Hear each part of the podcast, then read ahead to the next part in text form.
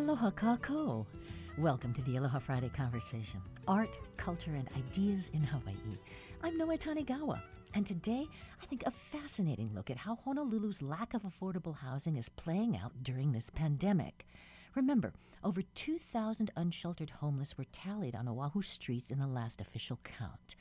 Now, early on into this pandemic, the CDC issued guidelines saying, quote, Unless individual housing units are available, do not clear encampments during community spread of COVID 19. In March, HPD and the city suspended homeless disruptions, but they resumed in May after HPD's Provisional Outdoor Screening and Triage Center, the POST, opened at Ke'ehi Lagoon Park. We were there, remember, with Captain Lambert last month. Up to 150 tents and 200 people can be accommodated there. With those shelters in place, HPD homeless sweeps continue today. That's a problem, according to ACLU Hawaii and over 70 other local organizations and individuals. ACLU Executive Director Joshua Wisch contends that with community spread and COVID outbreaks at OCCC and homeless shelters, dispersing unsheltered people endangers the public.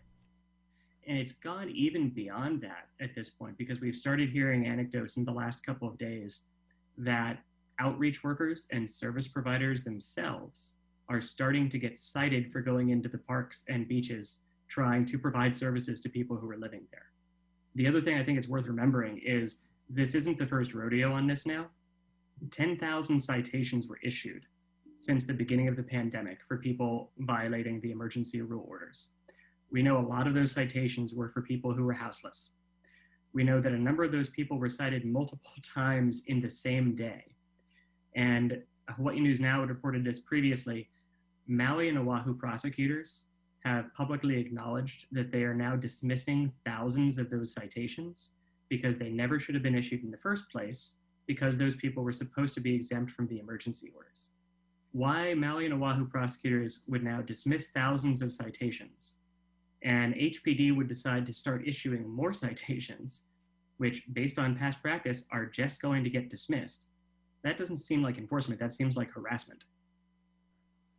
Well, in effect, it, it has been something of a strategy to increase pressure on the street to force people to choose to go to the post.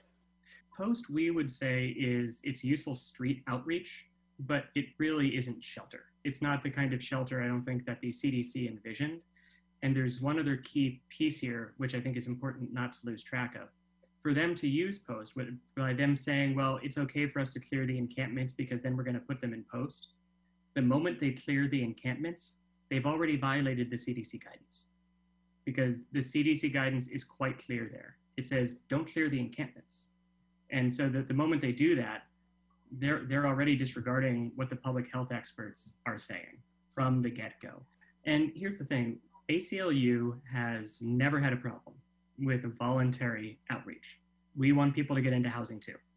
We want people to get off the streets and get into transitional housing and then into permanent housing.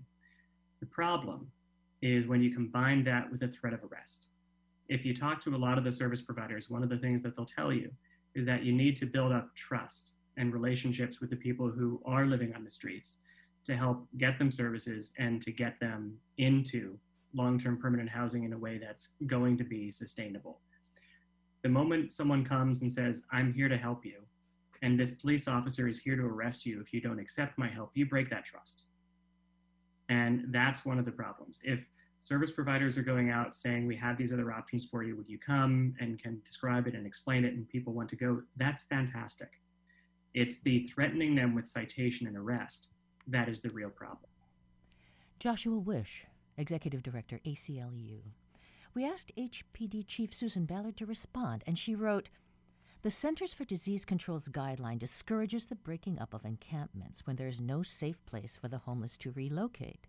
Fortunately, POST provides free and safe housing accommodations on Oahu for those who choose it. As with other types of offenses, enforcement is based on violation of the law or emergency orders we had Honolulu Housing Director Mark Alexander in to explain the city's position on these HPD activities. We call them enforcements because we're enforcing the law, right? Whether it's stored property, park closure, sidewalk nuisance. And so definitely it is one of the options. So when the police and our Department of Facility Maintenance does an enforcement, we always have outreach beforehand with the outreach providers. And then at the time of the enforcement, people are still given the option of going right away to post, or if there's a shelter open, which is more rare, it's a little harder to get into the shelters a lot of times right away. So usually it's post. We offer them post and the transportation. And some of them will take it. Not many, to be frank, but it's always there. So we think it's very important to have this option. It makes it easier for the police because the police don't want to enforce on people and not have some option that's readily available. And sometimes people do choose at the last minute to go. Some encampments we have allowed to stay. Now, why? Because those encampments are usually larger ones where people have agreed to implement physical distancing, to wear masks, and to follow guidelines around hygiene and sanitation. And in fact, some of those areas we've allowed 24 hour bathroom availability. Okay, so where is that? Waimanalo Beach Park is one of the areas, and then over in the Waianae District Park area. And so the idea is that um, there is always a place, according to CDC guidelines. I think I wrote them down. They say unless individual housing units are available, do not clear encampments during community spread of COVID 19, which is now. Compassionate disruptions are continuing, right? Yes. And the rationale is? The government has to always balance different things. And as you're aware, CDC guidance is just guidance. It does not have the force of law or ordinance. So we take it seriously, especially the spirit of it. And so uh, other areas we've had to enforce because they are not keeping physical distancing, they're not wearing masks, they're impeding public movement, which is not fair to the public and dangerous to themselves and to the public.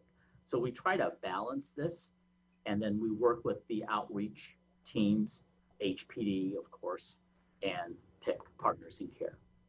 Mark Alexander, Honolulu Housing Director. Mr. Alexander mentioned Partners in Care, PIC, Oahu's coordinator for homeless services. PIC Executive Director Laura Thielen says both homeless and care providers have been put on notice by HPD.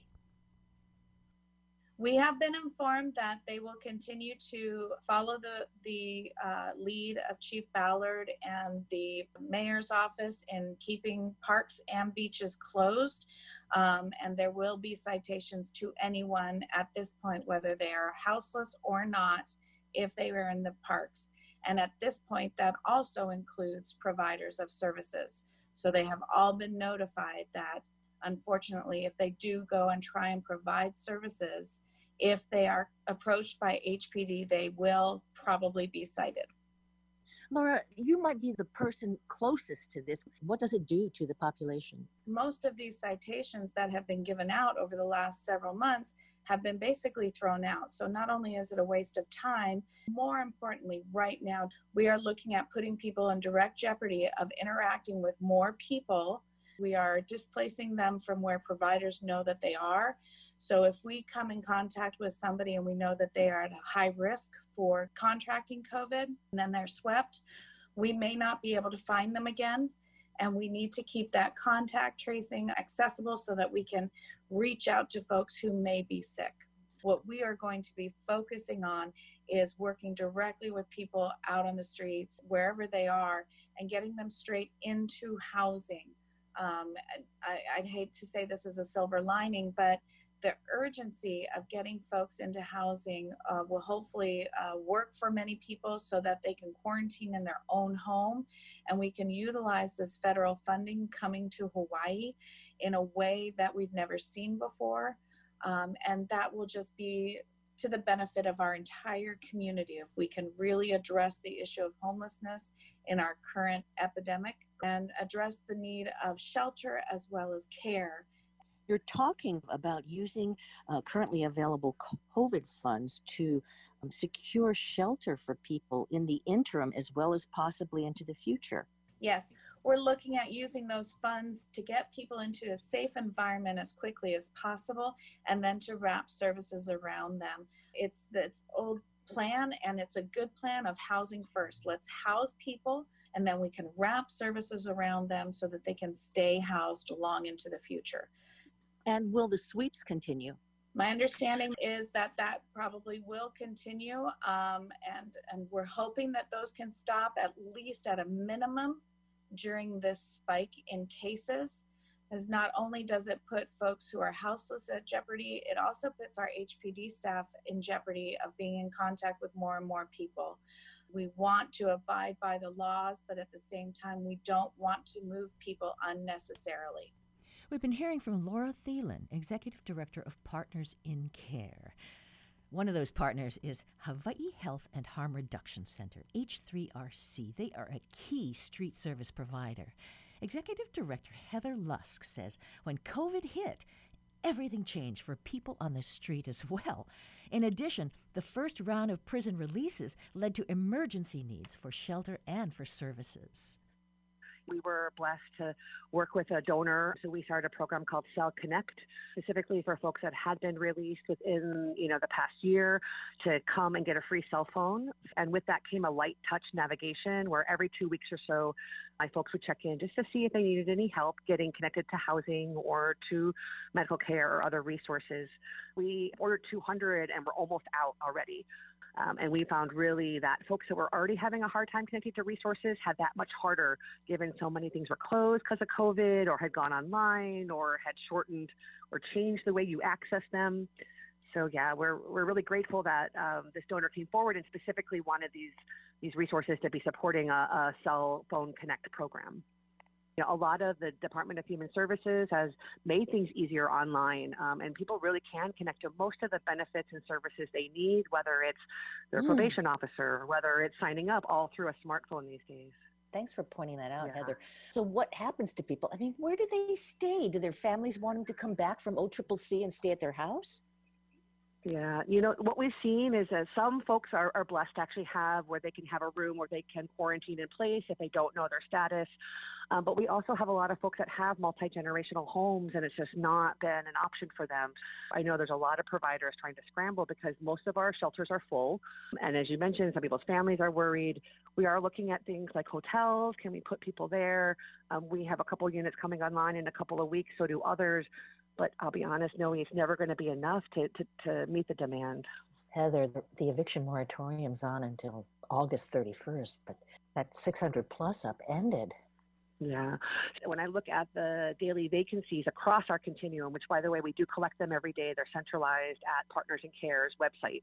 There's only a few beds in all of our, our shelters island wide. So that's why I know the health department's working with the city and county to really up their hotel rooms. There's a couple of hotels that should be coming online soon. I'm aware of four right now that the Department of Health uses, and they're trying to get more rooms, um, both for people that may need to quarantine until they get their negative test result or they hit that 14 days, but even more so for all these folks that are positive and have nowhere to go, especially for these folks, as I mentioned, that have been in multi generational homes or houseless um, and really need to have a place to stay. We're currently full at the TQIC. Right, the Temporary Quarantine and Isolation Center. That's why the health department's actively trying to get more places online.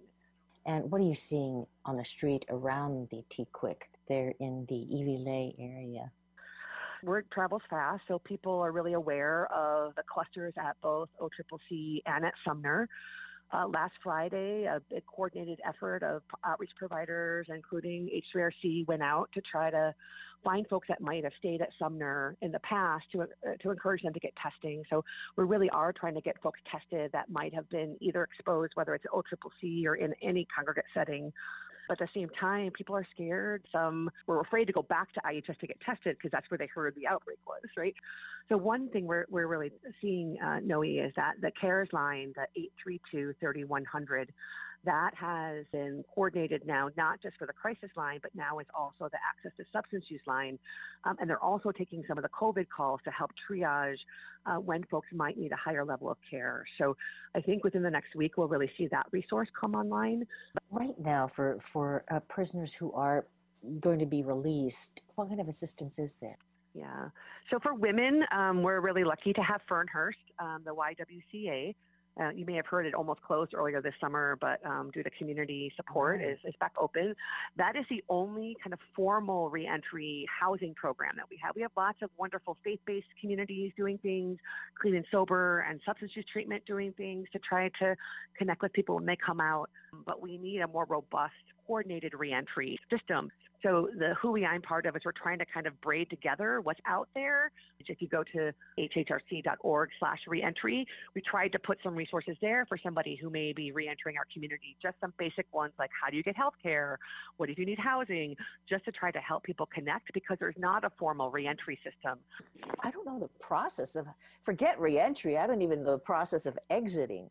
Gosh. Well, because my understanding is it's really fragmented, Noe. So, for example, if somebody is on probation, then it would be judiciary and the probation officers have that connection. And then if they are paroled, then that's going to be the Hawaii Paroling Authority, which is kind of under PSD, whereas judiciary is at the state, right? And then if you're talking about somebody who is released from OCCC because of something like in crowding and you know then that is actually you know public safety so I agree with you. When I try to do a, um, I try to do a graphic myself, Noe, because I was trying to. I have a degree in criminal justice, by the way, so I was like, oh, I can figure this out. Oh my gosh, it's so confusing because it's sometimes they're at the city level, right? Sometimes they're at the state level. Sometimes they're at the judiciary. Sometimes they're at the paroling authority. So it all depends on why they're being released and the mechanism through which they got released. Um, again, if they term out, then the public defender might be involved. I, I'm, if you figure it out, I would love to hear because I myself am still trying to figure out. and so people could conceivably just walk out of there without a place to stay. Um, my understanding, yes, um, depending again on which track or pathway they're getting released on. Tell me, what is available now that IHS Men's Shelter is closed? They are still using the Sumner as an isolating and quarantine center. So far, we yeah. have been able to, at least every homeless person that we're aware of with COVID, we've been able to offer an alternative to the street. The challenge is, is that we know there's many more, you know, we that either don't know their status or we haven't been able to test yet. And how do we get to them so that we can stop this community spread? And that includes folks that might be coming out that don't have a place to land. Um, I know that they're trying to expand the post, more hotels are coming online, but even then, we still need to do a medical triage because we're finding, Noe, that some of these folks that um, have COVID, they may seem okay the first couple of days, but we see around day five to eight, folks can get really sick and can turn very quickly. You're running against that same thing of needing to test more and get results faster. We are. Yeah, we are. And we're really lucky that, you know, our state lab is turning around test results in 12 to 24 hours. But their capacity is also severely limited as well. And we're grateful to our partners at our private labs who are working hard to try to get turnaround times. I don't know if you've been tested for COVID. No, I have. And it's a very scary few days as you're waiting to know what your test results are. And not only that, we're supposed to treat everybody as if they have it. So the quicker we get test results, it really does help the whole system. We're looking at how can we help outreach workers and others learn some basics of contact tracing so that we can continue to help the Department of Health and, and quickly identifying when we find someone who's positive, who else around them should get tested so that we can try to stop that, that community spread. Are you feeling like there are the resources necessary right now to do the testing and get the results quickly enough? We're getting there. Um, we're really grateful to Project Vision. They got a contract with the city to integrate testing into their mobile unit. They've been fantastic, but we still need more mobile or responsive you know, you can imagine. So we find out somebody is COVID positive. We find out that there's people around them. How can we, in that moment, bring testing to those folks so that they don't go back into their community? You know, it's kind of stopping it right there, what I call testing on demand. So we're moving towards that to get a system where um, we would be able to hopefully provide texting on demand or at least tell them where to go on demand. But these are scary times. The more we can bring services to people, we're finding they're more effective. And I think that makes sense all around. Mm-hmm. Experienced voice of Heather Lusk, head of H3RC, the Hawaii Health and Harm Reduction Center. I did speak with Dara Kalhane of Project Vision. They're doing mobile COVID testing for unsheltered all over this island. Uh, Ms. Kalhane says they have not found any positive cases on the street thus far.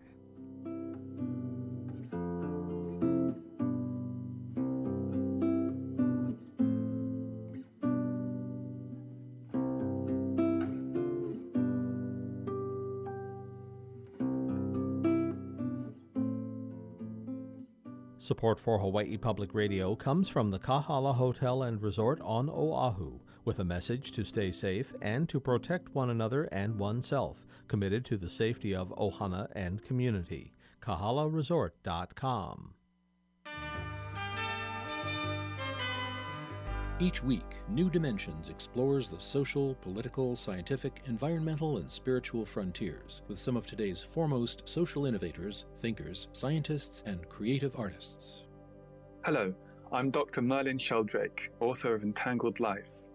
Next time on New Dimensions, I'll be talking about how fungi make our worlds, change our minds, and shape our futures. Sunday morning at 11. Crane Park in Kapahulu has seen better times. 30 to 40 people live in and around the park now. They're clustered in groups around the pavilion. One man plays an ukulele, kind of tiny Tim style. And on the park side, I met Jonathan, 42, from Kalihi. He was a transporter at VIP Trans, but with medical issues and bills, he couldn't keep his job and ended up on the street. Now his job wants him back, but his medical condition has worsened. The cops been bothering us a lot, the sweeps and everything, and just recently, um, they just arrested me for uh, four four warrants I had. It's all park related, and what I. do you mean park related? On being like being in the park after ten o'clock, um, having too much, um, things in the park and stuff like that. Basically, they didn't arrest me and what three other people um no two other people and for just to eliminate all our things. For for me i only had one wagon that's it. And when they came they had i had my warrants they, they arrested me. To only go in for only a few hours and they only to come out to have a court date. Came back here i lost everything. I mean the authorities have picked everything up? Yeah who, whoever got arrested that day That day, did you have warning that uh, a sweep was coming? Nope, it wasn't scheduled. It was an illegal sweep. Oh, Usually, there's a website that we look at every every day just to see what's going on, and there were nothing posted that for that morning. Were there service providers here offering you alternatives? Yeah, there there are some people that come. Yeah, like um, IHS outreach people. Uh-huh. But I had bad bad experience with shelters. I, I went through that already. Why did a shelter not work for you? Uh, for my bad experience was sanitation wise. See, one night I went to IHS the first night, okay, and then during the night I had to go use the bathroom. I went to walk to the restroom, and I, I smelled somebody in number two, and I was like, whoa, it's getting stronger and stronger. So when I got finally to the restroom, the stalls that had the toilets, the crap was just sitting on the ground, and nobody came and cleaned it. Looked like it was sitting there for I don't know how long.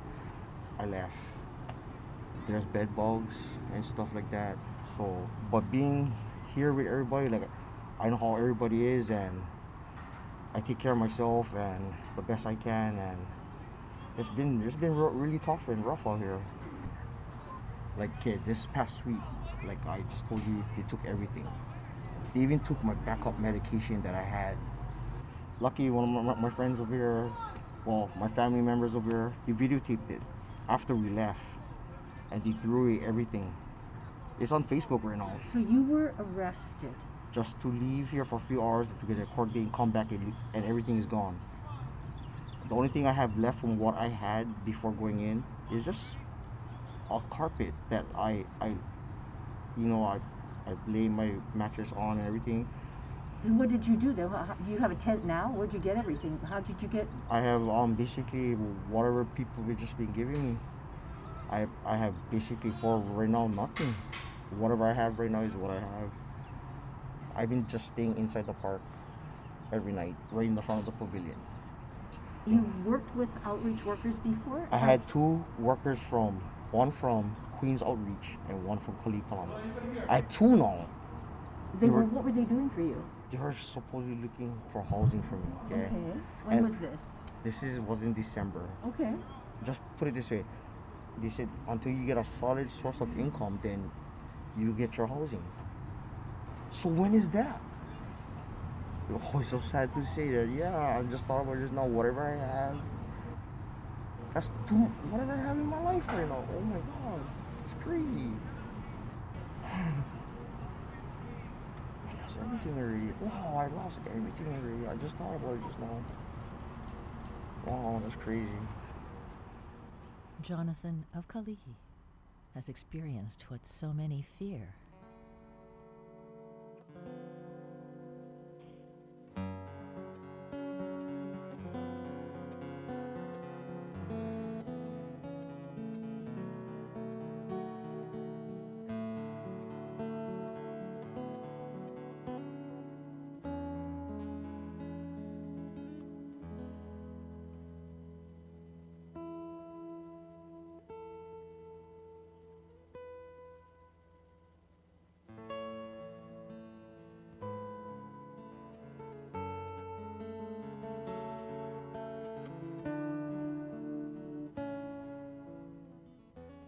Close the discussion about HPD's policy of homeless disruptions with perspective from Scott Morishige, the governor's coordinator on homelessness.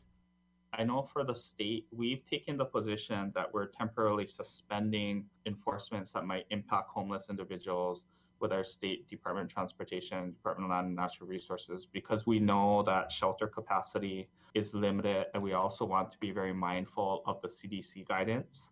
But at the same time, we know that HPD has a very um, important responsibility to keep the public safe, and we want to respect the decisions that they're making and kind of work with them. And we also want to do what we can to minimize disruption of encampments during this time. So we're trying to do what we can on our own part, but also work with HPD, work with the other parts of the system, knowing that they have an obligation to enforce the laws and rules in front of them. We're going to continue to work with them to make sure, as they do so, that our outreach workers and our state staff are able to continue to make connections with homeless people and continue to connect them to the resources that are available. But I, I do have concern when I hear stories shared from service providers about homeless individuals that are cited repeatedly for the same violation. That is something that's concerning. But I also know that you know HPD has to apply the law equally. So we also want to respect the judgment calls that they're making out in the field. Do you think there was a net increase of homeless on the street as a result of previous prison releases that we had here? I don't think we have any hard numbers to show that, but I think anecdotally, I've heard a number of people make that observation. I think what's been happening as people are moved out of the parks and moved out of other areas, undoubtedly homelessness has become more visible. You can more clearly see those who are experiencing unsheltered homelessness right in front of you versus in the past i think people may have been able to be in these parks or closed areas where they're not visible to all of us.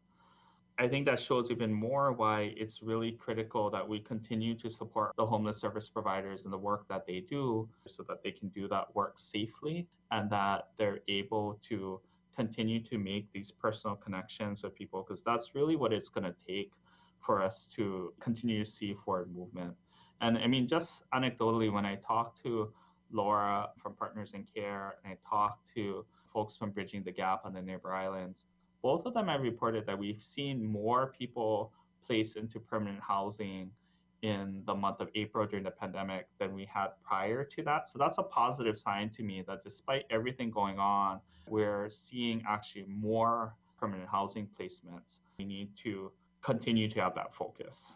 You know, in other cities, of course, they've commandeered hotels and the other buildings to put people in so they could isolate safely. Are we in that process? Those conversations are happening, and I know that you know we're looking at how we can increase the space available for isolation and quarantine on Oahu. I think we also want to be mindful that if we create a temporary place for people to go, that we don't forget that the ultimate goal is to get them connected to something stable in the long term, right? Other cities like San Francisco, right now, I was reading an article, they have all of these people that they've transitioned to hotels. And now the question is, well, where do you move these people to once the agreement for the hotel ends, right? And so I think we want to be mindful of that. And we're not just looking at the short term, but we're looking what are the opportunities for people in the long term. One of the great things is that Partners in Care has this landlord engagement program where they're doing exactly that. They're reaching out to realtors, landlords, property managers, building this inventory of units. And as these increased federal resources come online, ideally we'll be able to pair the subsidies that come in through these federal programs with the housing inventory that um, Partners in Care is identifying. So that's one thing. The other thing is that we need to continue to build out our mental health system so that for those who are really sick, who need more intensive treatment or more intensive personal care, we have units that are able to do that. Really is personal relationships, both on the landlord end and on the other end. This work really comes down to people, right? yeah. At this point, do you think we've had a net increase in homeless on the street as a result of COVID 19? We don't have exact numbers, but like I said, I think that homelessness is increasingly more visible. We're prepared when we have our next point in time count to potentially see an uptick in the numbers for a variety of different factors. Not only do we have this public health pandemic going on, but we're also seeing a real adverse impact to our economy where a lot of the resources, at least state general fund resources that previously supported a lot of these efforts, is potentially at risk moving forward. So I think we need to do what we can now because we're not sure if we're going to have the same amount of state resources moving forward. Now, although we have federal money coming in in the short term, that money is very time limited. I think that's also why we need to continue to have the focus on what we can do now and continue to think outside the box about what we can do with the resources we have. We may not have additional state resources coming to the table anytime soon because not only do we have this public health crisis, we also have an economic crisis, and we need to be very mindful of that. The one silver lining in all of this is we really are seeing greater coordination, greater collaboration, people are really actively working together, talking to each other several times a day, calling each other, whether it's night or weekend. Everybody just doing what they can to serve the need in the community because we all see that there's a great need in the community right now, and we're all willing to do what we need to do to come together to meet it. And I, I think that's such a positive thing to see that happening. Scott Morishige is the governor's coordinator on homelessness. There are calls in this community for leadership, oversight. Meanwhile, on the ground, there is service leadership every day. Community groups, churches, individuals online, people who make that extra phone call or just drive up and offer food and clothing. In Hawaii, it's a kakou thing.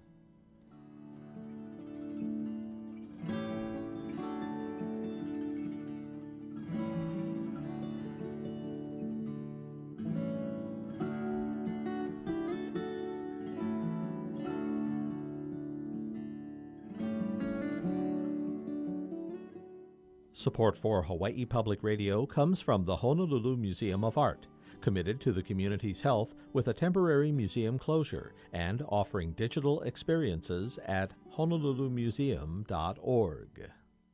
Tune in to HPR One on Saturday night for Hawaii Public Radio presents Blue Note virtually live, performances from the Blue Note Hawaii stage. This week, it's an encore broadcast of Henry Kapono and his band celebrating the timeless classic songs of the beloved duo Cecilio and Kapono. And we'll hear an interview with Henry as well. That's this Saturday at 6 p.m. Tune in to HPR1 or listen on your smart speaker. Support for the conversation comes from the HPR Local Talk Show Fund, which helps Hawaii Public Radio sustain and grow its locally produced talk shows. Mahalo to contributors the Kahala Hotel and Resort and PCAT, Pacific Center for Advanced Technology Training. A kakou thing is something we do together, and choral singing is certainly that. Hawaii Youth Opera Chorus, HYOC, brings kids together year round to belt their hearts out, normally. But this summer's opera, of course, was online. A video production of Laie Kawai, a romance about the princess of Paliuli. HYOC General Manager Malia Ka'ai says they had to spin on a dime to get the whole thing going. Rob Yost and Angela Abinales, HYOC veterans and fully plugged in young people say, boy, opera on video was a challenge. The internet lag is kind of bad. Um, like you cannot really sing in sync. We did a few projects where people would send in their own recordings, but you can't like sing live as a choir. It doesn't really work out. What else, Rob, that we might never have suspected? I recorded all my audio in like a closet, like it's, it's all the walls all cement, and then there's the washing machine. So I just put my laptop on the washing machine, and I had to schedule when I recorded my audio with when my mom was doing laundry. A lot of people don't realize that HYOC members go around with a song in their heads at all times. Doing performing arts online and virtually is a really new concept.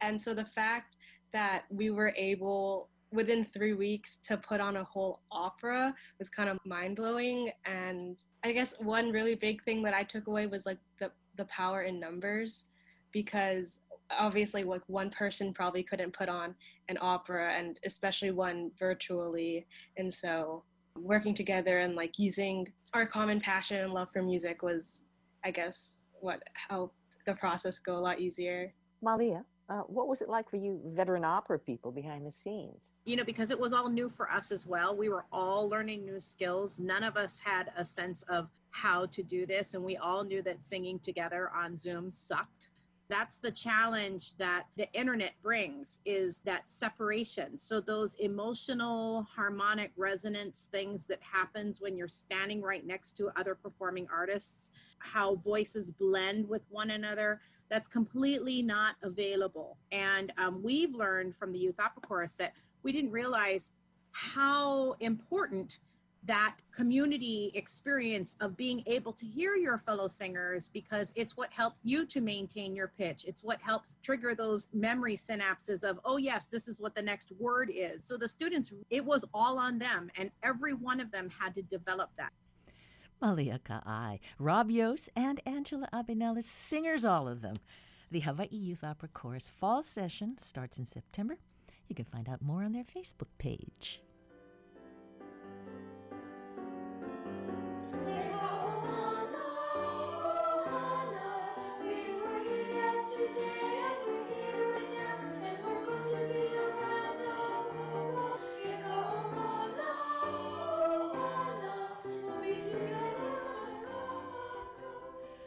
Belting out songs in close quarters has been flagged as a virus spreader in these pandemic times. But what do you do if your life's work revolves around this now potentially deadly activity? If you're Susan Dupree, choral director of the Windward Choral Society and Kona Choral Society, you head up to Kilauea Military Camp, and that's where we talk to her, preparing for a four day hike up Mauna Loa. It's her 23rd trek up there, and this time it's a biggie in preparation for a grand new project. I'm trying to be a choral conductor with a muted chorus. Talk about a learning curve. But I see them on Zoom. I see their care. I see their passion. I see their desire. And I, my, what, what I had to get over was do I still have something to offer as a choral director? And I realized, yeah, you do. You do it's a way forward into the unknown. And um, what's exciting is that we have about 70% of our singers who are wanting to take this incredible journey. I want to share my screen with you to show you what we're going to be doing. We're going to be looking forward.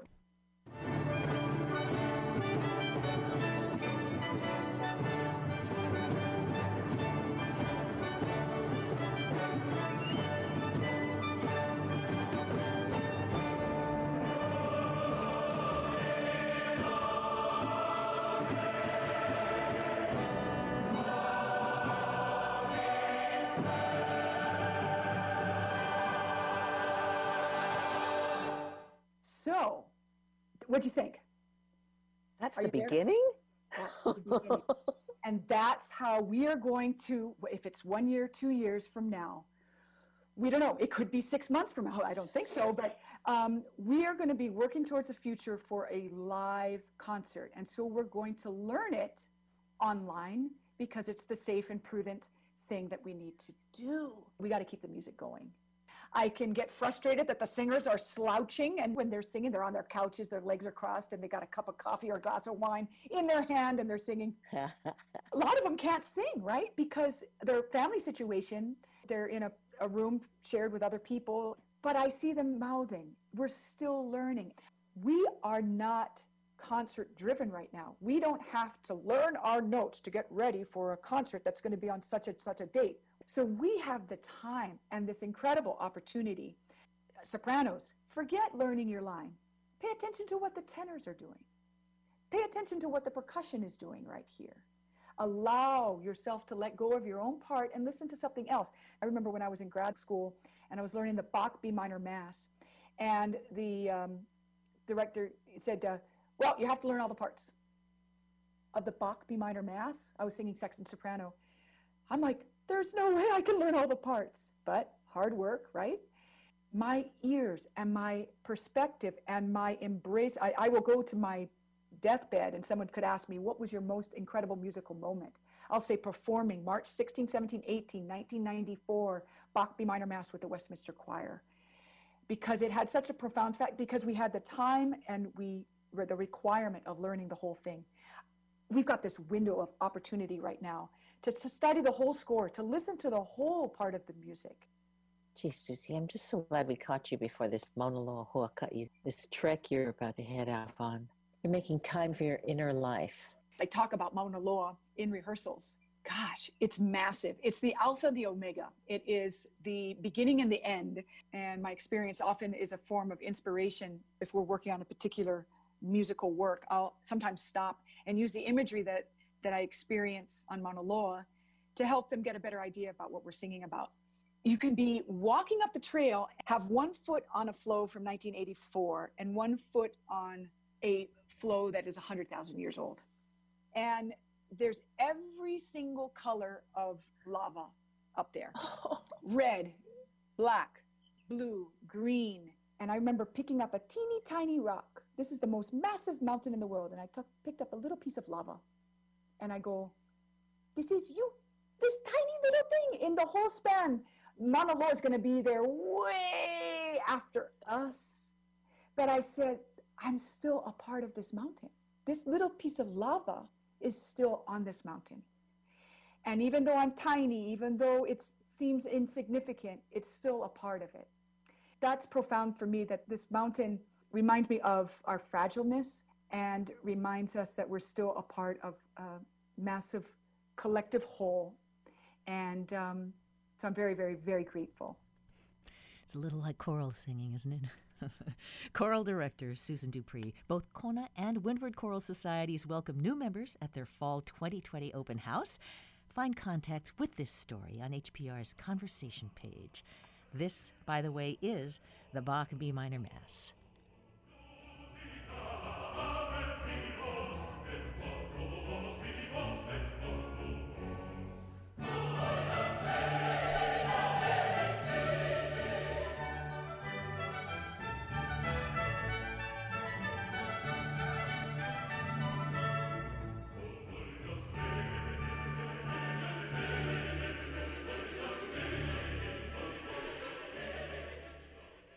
Maybe you haven't been to Waikiki lately. That's why we decided to go. Educator, cultural practitioner Hinaleimoana Wong Kalu and I crossed Kalakaua at the Hyatt Regency, walking directly toward the Duke Kahanamoku statue. In the bright sunlight, we turned Ewa, and there, on a low platform, we encountered four massive stones. Kumuhina says they're called Kapai Mahu. The original documentation of Kapaemahu is that they were four healers that came from Tahiti. They were bisex, they were male, but their voice, their mannerisms, and everything about them was quite the opposite. What do we call that in Hawaiian? We call it Mahu. This understanding of some sort of gray area in the middle where you aren't really male like you but you aren't really female like or somewhere in between or that you're born one thing but your your whole persona is something else. We have an understanding for that. It is a rather general word mahu. Interesting. Where did Um, they come from? What, They came from the lands known as Kahiki, or the lands of Tahiti, whether you call it Tahiti proper or anybody coming from outside of the Pae'aina, outside of the archipelago, they were the lands of Kahiki. The accounts of their various healing skills and ability, their knowledge of medicine and prayers, is what is recorded in this history. They were loved by the people for what they did for them, and they were honored by the uh, erecting of the stones in their honor. For several nights and, and days, they stayed there praying and imbuing the stones with their mana so that the people of Oahu could have this in perpetuity. The stones are still there. Kapaemahu on Kuhio Beach. And a film animation about their stories now touring international film festivals. Kumuhina, ever the educator, narrates in Olelo Ni'ihau, the only unbroken form of Hawaiian language. The Czech Republic, Atlanta, and Ottawa film festivals are coming up, with most entries streaming online. You can see it there.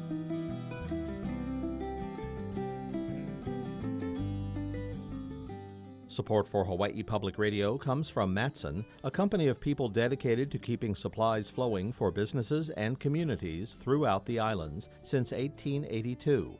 Matson.com. On the next Science Friday, there is no guidebook for how to have a baby during a pandemic, and new parents are realizing there's still a lot we don't know about how COVID, pregnancy, and childbirth mix. Having a newborn during a pandemic is flying blind. Navigating pregnancy and childbirth in the age of COVID on Science Friday from WNYC Studios. Starting this afternoon at 1. Support for the conversation comes from the HPR Local Talk Show Fund, which helps Hawaii Public Radio sustain and grow its locally produced talk shows. Mahalo to contributors Ekahi Health, Ulupono Initiative, and the Hub Co-working Hawaii. Think of Hawaii's skyline uh, outside Honolulu. What would we be without the lissom Hawaiian coconut palm or Niu? Impossible banners. Niu say so much just by living, but they're also food, shelter, and raw materials for cultures around the world. And that's what a new group of scientists, storytellers, agriculturalists, and social innovators are celebrating through Niu Now webinars. Indrajit Gunasekara coordinates the Ulu Niu project. It's a community food movement that's based out there at UH West Oahu. In the last Niu Now webinar, he tackled modern society's primary gripe against coconut palms head on, using examples from his homeland, Sri Lanka. The coconut palm is everywhere, and nobody's worried about coconuts falling and killing them or falling on the head. It is the function of how to maintain the coconut tree and when harvest and what not to harvest in the tree, and the style of a life that we lived over 3,000 years. We never worried about coconut falling on the heads, and trees are all over the place, everywhere. The honorary practice is to decorate the offering, and the decoration is found to be always with the coconut leaf. This is the young leaf of the palm, that white color, symbolically representing the nirvana. But the form uses six different stages of coconut leaf, from the oldest leaf to oldest leaf that represent the brownish color to the youngest leaf that represent that light white. That's how our connection from life to the dead, we need this form. When the time I left Sri Lanka to come to Hawaii, my mom knew one of the gifts she gave me was coconut. When she married my father and moved with my father's family, she came from 50 miles away. Her mother gave her a coconut to grow when she came in, and it was a coconut passed through her family. I had the honor to learning and carrying that tradition. I didn't bring it here, but I knew that coconut variety. I collected over 3,000 coconut here. Every year I collect somewhere around 100 coconut just for eating and growing. So every time when I collect coconut, I started to look for that particular coconut.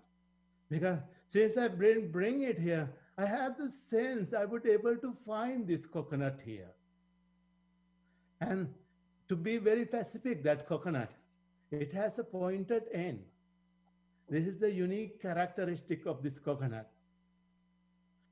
Few years ago, I found the tree. It was in Manoa. This was like a four years ago.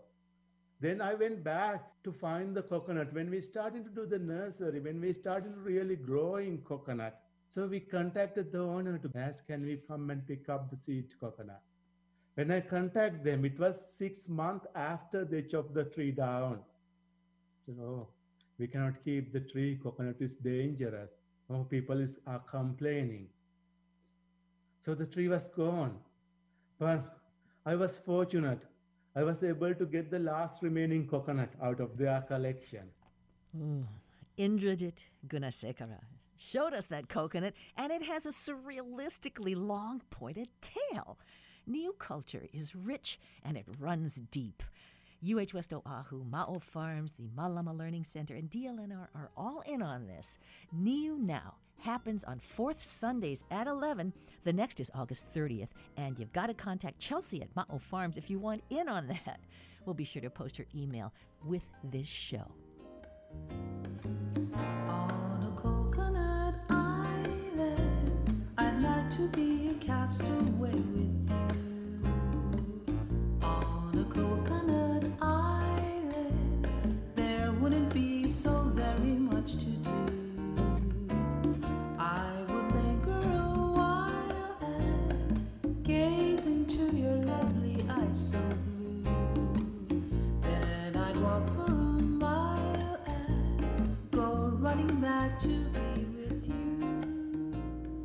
come on, it's Aloha Friday, right?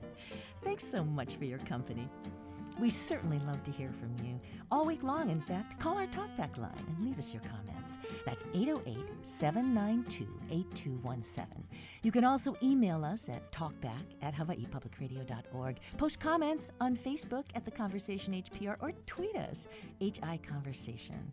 There is that conversation page on the HPR website. If you want to check back on these shows, we're posting a lot of information there too.